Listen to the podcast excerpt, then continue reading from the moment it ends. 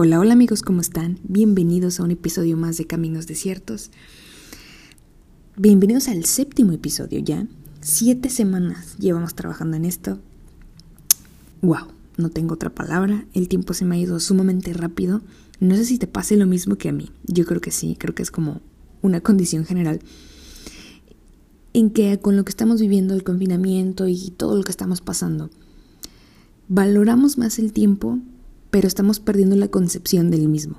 Es decir, disfrutamos más el tiempo en familia, los que podemos estar en casa disfrutamos eso, los que todavía tenemos un trabajo disfrutamos eso, quienes podemos recibir todavía un poquito de ingreso lo disfrutamos.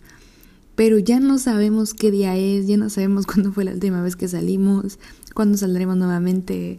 O sea, ayer era marzo y ahorita ya estamos en mayo, o sea, rayos. Lo que sí me puedo imaginar es cómo en tal vez 5, 10, 15 años, no sé en cuánto tiempo, los libros de primaria, secundaria, de historia de nuestros niños, van a hablar de cómo en el 2020 hubo una pandemia a nivel mundial que destruyó economías, que aplastó la esperanza, que acabó con vidas. Pero ahí tú y yo tenemos la oportunidad de levantarnos y de decir, y de testificar cómo en un mundo donde parecía que Dios estaba muerto, la gracia sigue más viva que nunca. Y, y, es que tú y yo tenemos el privilegio de ser esa extensión de la gracia aquí en la tierra. Tú y yo tenemos el privilegio de ser las manos de Jesús que traen provisión a quien lo necesita. Provisión económica, provisión en despensa, lo que tú quieras tú y yo tenemos la oportunidad de ser esos voceros de un mensaje de paz, de un mensaje de perdón, de un mensaje de sanidad real. Entonces, cada vez que pienses que Dios está muerto, cierra tus ojos, respira profundo. Y si pudiste cerrar tus ojos y respirar profundo es porque estás vivo. Y si estás vivo, eres prueba de la gracia de Dios. Eh, solo quería dejarte con esa reflexión. Tengo una pregunta para ti. Have you met? ¿Sabes? Tenía mucho, mucho temor, mucha incertidumbre de si este era el título correcto. Porque no quería fomentar comentarios como de cómo se te ocurre poner un título de una serie tan pecadora en lugar de ponerle las bodas de Canaán o algo así. Pero después de pensarlo dije, Nel, eh, no, no se me ocurrió una mejor manera de explicarte esto, al menos no una manera tan sencilla de explicarte esto. How It Met Your Mother es una serie genial que ha marcado una generación completa, quizás hasta dos. Se estrenó más o menos en el 2005. Entonces, si tú ahorita tienes entre, no sé, 18 a, 20, a 35 quizá, más o menos, digo, con sus márgenes de error, sabes de qué te estoy hablando. Eh, quizá la has visto, quizá no, pero tienes una referencia de la existencia del programa. Y, y, y, hay quienes son súper, súper fans de la serie. Yo, o sea, para mí no es la mejor serie del mundo. Perdón, perdón si tú tienes tatuado el nombre en ti. Sigo pensando que ah, Rachel es mejor que Robin, que Joy es mejor que Barney, pero no por eso eh, pienso que la serie no sea buena. O sea, es una joya la serie. Claro que promueve quizá hábitos que, en las que puedes no estar de acuerdo y está bien. mientras no ames más la serie a Dios, mm, perdón, mientras no ames más la serie que a Dios, digamos que estás en una zona segura. Y ese es un tip de vida. Si tu amor a una serie, por, por más tonto que suene, si tu amor a una serie, si tu amor a una canción, si tu amor a alguien, a algo, sobrepasa tu amor a Dios, es un ídolo. Y ahí sí estás perdido. Entonces, pero es una joya. Eh, tiene momentos increíbles de comedia, obviamente, y, básicamente trata la historia de como cinco mejores amigos, que es Ted Mosby, el protagonista, Robin, Marshall, Lily y Barney, eh, viven su vida, vale la redundancia, y cómo van compartiendo tantos momentos. Pero la historia principal es como Ted, de hecho así inicia la serie, en el capítulo 1. está con sus hijos en el 2030, que antes se veía muy lejano, pero ahorita ya nada más faltan 10 años, y, les platica la historia de cómo conocí a vuestra madre. Eh, porque si les dicen, cuando, la ves en doblada es castellano. Les voy a contar la historia de... Os voy a contar la historia de cómo conocí a vuestra madre. Y bueno, se tardan mil temporadas en explicar cómo conoció a su mamá. Y en cada capítulo es una aventura nueva, eh, una travesura nueva y probablemente una mujer nueva. Por eso te digo que puede causar un poquito de... Hmm, ¿Cómo se atreve? Pero, va. Y, y una de las razones por las cuales amo la serie, porque de verdad sí me gusta bastante, es el final. y si tú eres súper fan, vas a decir de qué hablas, es el peor final del mundo, que no te quiero spoilear si no la has visto. Pero a mí me gustó el final porque digamos que cumplió cierto capricho en mí. Fueron pareja quienes yo quería que fueran pareja, etc. Eh, pero la verdad es que desde el inicio los creadores fueron unos genios, fueron dejando frases icónicas como Have you met Ted? ¿Has conocido a Ted? Fueron dejando símbolos como la sombrilla amarilla, eh, el, no sé si era trompeta azul o, ajá, eh, la teoría de las aceitunas, eh, la frase, el consejo de vida de nada bueno pasa después de las 2 de la mañana, que bien pudiéramos hacer todo un capítulo, un episodio solo de esa frase. Y, y, y, lo padre de la serie es lo realista que es. ¿Sabes? A comparación de otras series, sobre todo americanas, algo que, que distingue mucho a la serie es cómo no solamente es una utopía de libertinaje y y somos amigos y nada más importa. Y aunque sí, claro, la amistad es algo esencial en la serie y, la diversión pues está dentro. Siempre hubo momentos de crecimiento profesional para los personajes y, y cómo había que vencer ciertos obstáculos, ciertas barreras para desarrollarse personalmente, eh, cómo hubo un cambio de, no de personalidad, pero sí de madurez en, al menos quienes pensábamos que nunca iba a sentar cabeza, sentó cabeza y se volvió el mejor papá del mundo, casi creo. Eh, como ellos tenían ciertos planes y los planes no se cumplieron mm, y tuvieron que seguir su camino. Y no sé, se me hace muy realista porque son cosas que nos pasan a nosotros también y que por más que quisiéramos que la vida solamente fueran risas, no lo es. y digamos, el programa tiene la capacidad de hacértelo ver y de hacer ver cómo una situación tan difícil puede no serlo cuando estás bien acompañado, ¿sabes? mi teoría, digo, si no la has visto, vela, es una buena serie y la vas a pasar bien, pero mi teoría eh, es que, bueno, Marshall y Ted son mejores amigos. Ted es el mejor amigo de Marshall y Marshall es el mejor amigo de Ted. Esa es mi teoría. Pero Ted también es el mejor amigo de Barney. Y, y, cada, digamos, si lo quieres ver como dupla, o sea, tiene su propósito. Marshall y Ted son de una forma, pero Barney y Ted son de otra forma y es muy divertida esa dupla. Eh, Ted, aunque sí de pronto era medio aventado, siempre fue hasta cierto punto reservado, un poquito tímido, romántico y él siempre quiso encontrar el amor de su vida y de hecho pues la historia es cómo encuentra el amor de su vida. Y Barney siempre fue el aventado, el excéntrico, el rico, el que no tenía pena de nada, el que tenía pegue con todas las chavas. Y, y, y siempre que estaban juntos en algún restaurante, algún lugar, y a Ted le gustaba alguien, Barney entraba al rescate y decía, ven, yo te voy a ayudar a conseguirla. Y llegaba al lugar donde estaba esa mujer, esa chava, y le decía, Have you met Ted? ¿Has conocido a Ted? y se iba. Y dejaba ahí a Ted.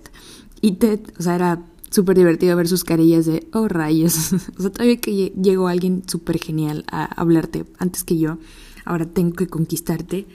Y bueno, eh, veías cada capítulo el intento de Ted de conquistar a esa persona. Y nunca funcionó. De hecho, esa es la gracia del programa. Pero ah, si me dejas mm, epifanear un poco, Barney hacía eso porque conocía el valor de Ted. ¿Sabes? O sea, algo válido en él es que siempre fue muy leal en, el, en el personaje y amaba a Ted. O sea, realmente Barney consideraba a Ted su mejor amigo. Y él sabía lo mucho que valía como hombre y sabía que valía la pena para cualquier mujer. Tanto que llegaba confiadamente a decir, has conocido a Ted, ahí te lo dejo, adiós, uh, huye.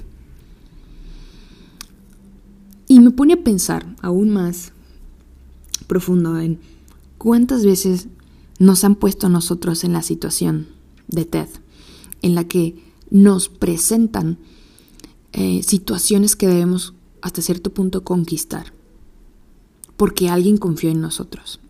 ¿Ok? Déjame tratar de explicarme. No es lo mismo a que tú solito, por tus medios, por tus caminos, te hayas topado con algo, con alguien que necesita ayuda, a que alguien te refiera a ti como punto de ayuda. Vivimos en tiempos muy complicados. Eh, hoy estamos viviendo tiempos de mucha carencia y de mucha necesidad espiritual, material, moral, todo. Pero sabes, momentos de sufrimiento siempre va a haber. Entonces, no te quedes con la idea de si no ayudo, si no ayudo ahorita, no voy a ayudar nunca. No. O sea, va a haber siempre tiempos de necesidad, pero tampoco te quedes con la idea de no voy a ayudar ahorita, porque siempre va a haber momentos de ayuda. Si tienes la oportunidad de ser la extensión de la gracia de Dios, celo, por favor, celo. ¿Sabes? Y, es que ahí está también nuestro verdadero propósito. Cuando oramos que tu reino venga a la tierra, cuando, cuando queremos ver el reino de Dios en la tierra, nosotros somos parte de ese reino, el reino en acción. Y deja de verlo como algo religioso y de palabras que no entiendes. O sea, la mejor manera de entenderlo es Dios se mueve y se mueve a través de ti. Dios habla y habla a través de tu boca. Dios da provisión a través de tus manos, de tus fuerzas, de tu economía. Em, y, y, y, y entonces te decía, a veces nos encontramos en situaciones de, oye, confío en ti. Te llevan a alguien y literalmente dicen, hey, Have you met Ted? ¿Has conocido a Ted? ¿Has conocido a Ale? ¿Has conocido a Juan? ¿Ya has conocido a Mario? No sé cómo te llames. Cómo te llames. ¿Lo has conocido? Él tiene la respuesta. Y tú tienes que conquistar la situación y te quedas como, ¿what? ¿Cómo voy a solucionar esto? Y, y muchas veces es un problema o una situación relativamente sencillo en, la que quizás solo basta dar una moneda de 10 pesos para que complete una torta y dices, sí, claro, ten, o te presto mi cargador, sí, y no hay ningún problema. Pero ¿qué pasa cuando te pone enfrente a alguien que acaba de ser desahuciado, que no, los doctores no encuentran una cura para la enfermedad que tenga? ¿Qué pasa cuando te refieren a alguien que acaba de perder a sus papás o a sus hijos, o a su esposo, que acaba de perder su empleo, que está en una depresión. ¿Qué pasa cuando la situación te sobrepasa? Y tú no lo buscaste, sino que alguien dijo, hey, ¿la has conocido? Puede ayudarte. Y, y entonces creo que nos encontramos bajo tres escenarios que seamos seguidores de Jesús o no lo seamos, creo que podamos coincidir en las mismas como conclusiones. La primera es, tengo la respuesta. Claro, tengo yo la respuesta, soy sumamente capaz de darte una solución. Y fallamos en dársela porque muy probablemente no la tengamos. Creemos que sí, pero quizá no. La segunda es, sobreestimamos la situación y es como, no, es que ni siquiera Dios puede. o sea, es demasiado tu problema. Me rindo. No soy la persona correcta para ayudarte.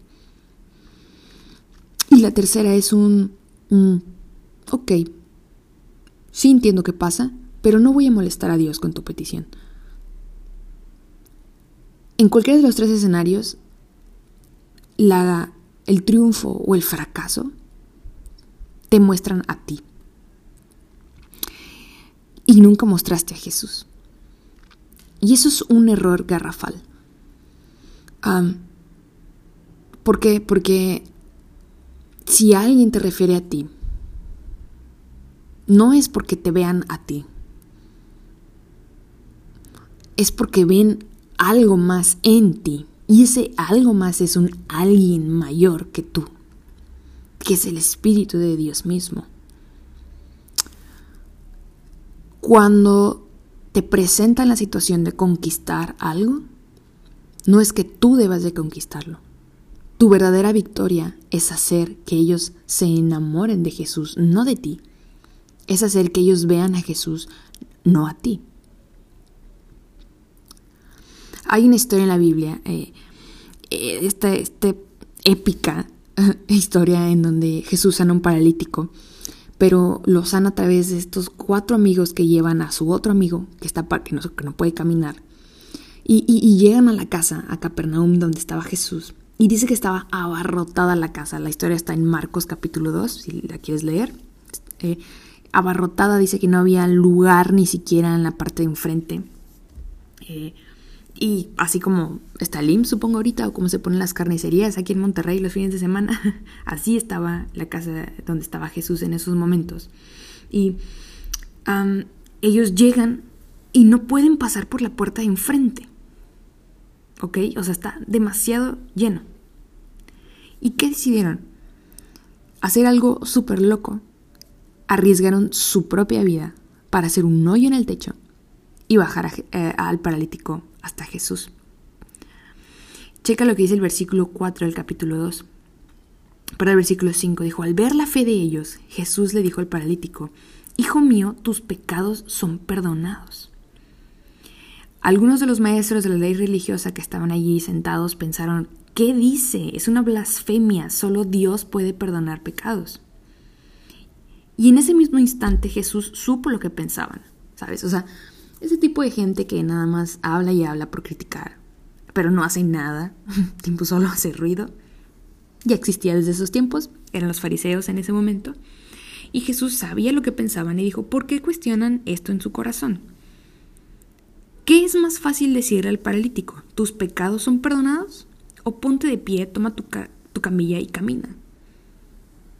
De cualquier manera, los fariseos no pueden hacer ninguna de las dos cosas.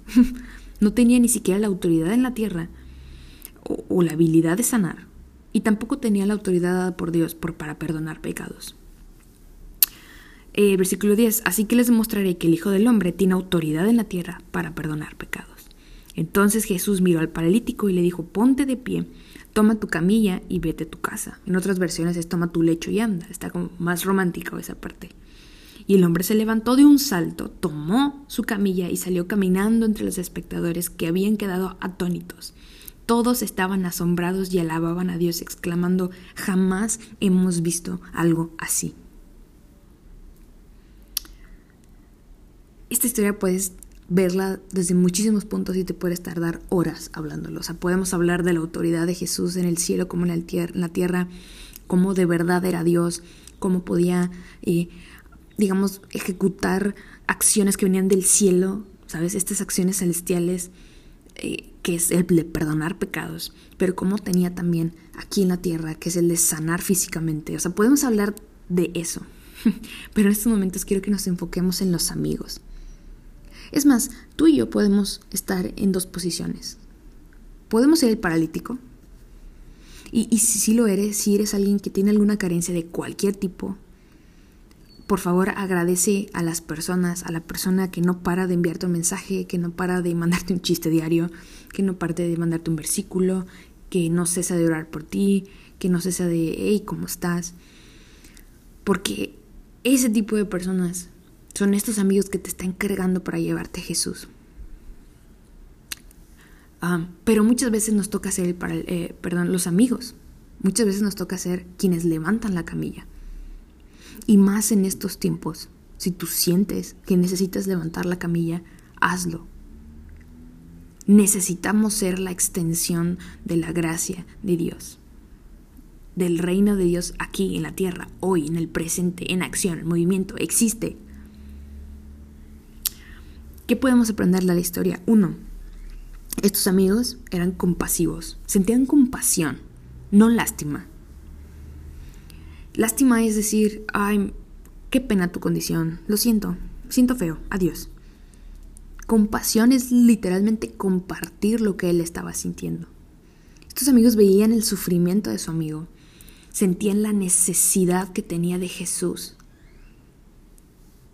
e hicieron todo lo posible por cambiar la situación.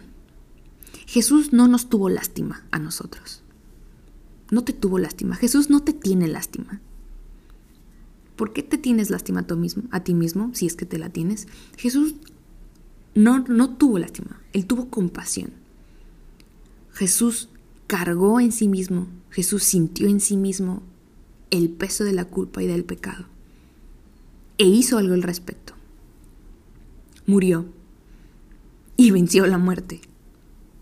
Cambió nuestra situación. No tengas lástima, ten compasión, actúa. Ahora bien, ahora que actúes, ten siempre un plan B, porque somos humanos. Y, quizá ve estos hombres, ellos quizá pensaron que iban a llegar a donde estaba Jesús y, y a lo mejor en su cabeza, como pasa en la mía, supongo, pensaron que la gente se iba a mover y, e iban a dar paso a un paralítico. ¿Por qué? Mm, pero no se preocupen, eso ya no pasa ahora. Aquí, en el presente, siempre cedemos el asiento a quien lo necesita, ¿verdad? Pero no era así, y no podían llegar a Jesús, y ese era el propósito, llegar a Jesús. ¿Y qué pasó? Tuvieron un plan B y supieron sacrificar más de su tiempo, más de su fuerza física, más de su fuerza intelectual, porque tenían que pensar en algo, y arriesgaron hasta su propia vida haciendo un agujero en el techo para bajar a su amigo y que llegara a Jesús. Sabes, quizá tenemos las mejores intenciones de ayudar. Eh, tenemos las mejores intenciones de cambiar vidas. Y nos cuesta darnos cuenta que nuestra manera no es la correcta. Yo no sé si, si estos amigos, em, digo, la Biblia ya menciona que son cuatro, pero no sé si empezaron siendo uno. Quizá empezó el plan de, hey, yo sola, yo solo te voy a ayudar. Y te das cuenta que no puedes solo, que necesitas a alguien que te ayude a cargar la camilla. Y a lo mejor dos no eran suficientes y llamaron a un tercero. Y tal vez a alguien se le antojó ayudar y, hey, yo voy también. No lo sé. Pero el plan original no funcionaba. Nuestro plan original puede no funcionar porque en este mundo tendremos mucha resistencia y mucha gente que nos dice no se puede, es inútil. Mucha gente ya lo está haciendo, ¿para qué lo haces tú también? Mm. No hagas caso a eso, ten un plan B. Secretivo, ten paciencia. Muchas veces implica hacer lo que estos amigos hicieron, sacrificar nuestro tiempo, nuestra fuerza, Pero sabes, la meta lo vale. La meta lo vale. Llegar a Jesús lo vale. Tanto lo vale que, que vemos como el corazón de Jesús se conmovió en esta historia y vio la fe de ellos. Y dijo, Hijo mío, tus pecados te son perdonados. Y aquí tenemos que recordar esto, súper importante.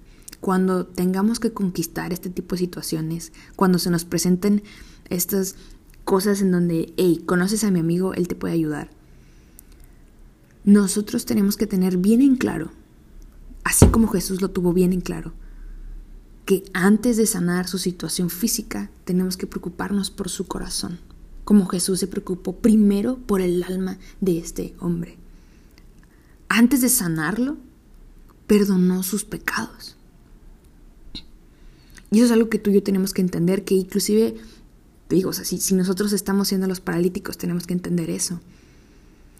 Señor, mi situación no cambia. No, porque me interesa más cambiar tu corazón a través de la situación. Y si somos esos amigos que estamos cargando la camilla, nosotros debemos de ser esos agentes de cambio para él, para ella. Va a ser difícil, claro, pero ahí vas a estar tú acompañándolo, amándolo, soportándolo, para que Jesús haga el milagro. ¿Sabes cómo nos damos cuenta de que esta es una historia de éxito? No nada más porque Jesús efectivamente realizó el milagro, sino porque al final Ve lo que dice el versículo 12. El hombre se levantó de un salto, tomó su camilla y salió caminando entre los espectadores. O sea, sí, funcionó el milagro de Jesús. Pero todos, dice, todos estaban asombrados y alababan a Dios exclamando, jamás hemos visto algo así. Repito, todos estaban asombrados y alababan a Dios, exclamando, jamás hemos visto algo así.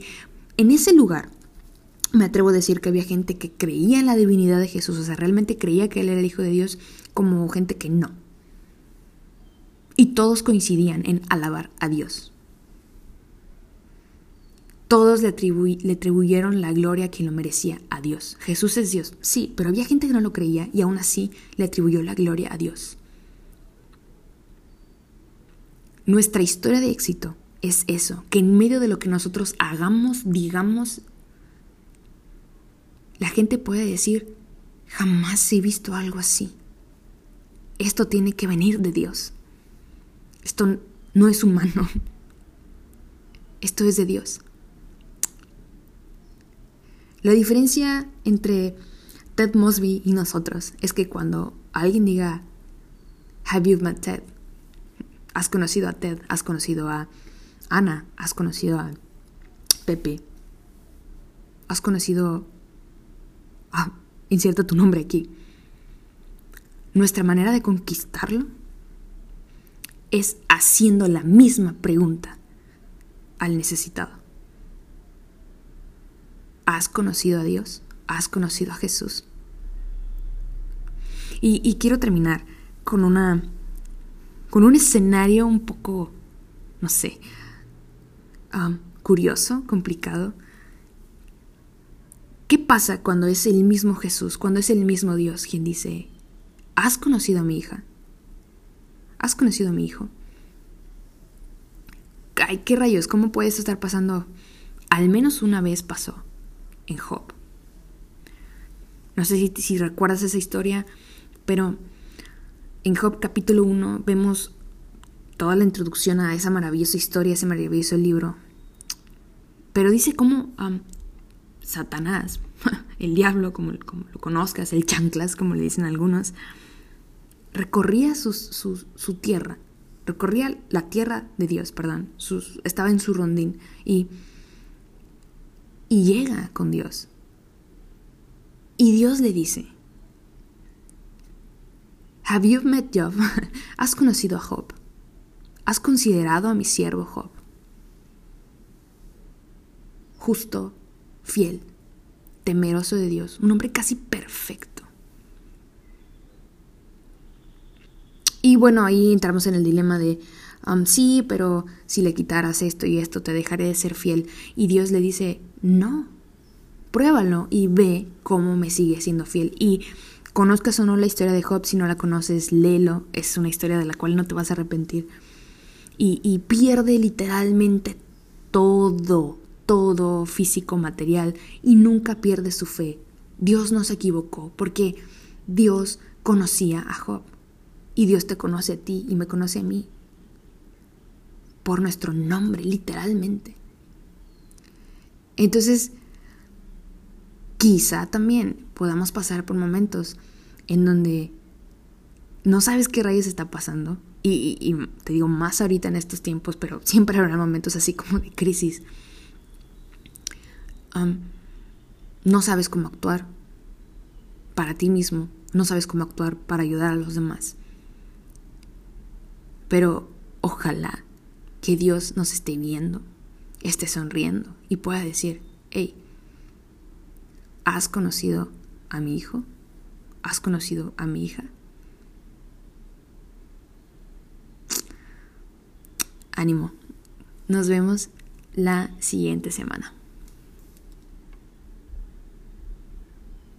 Thank you.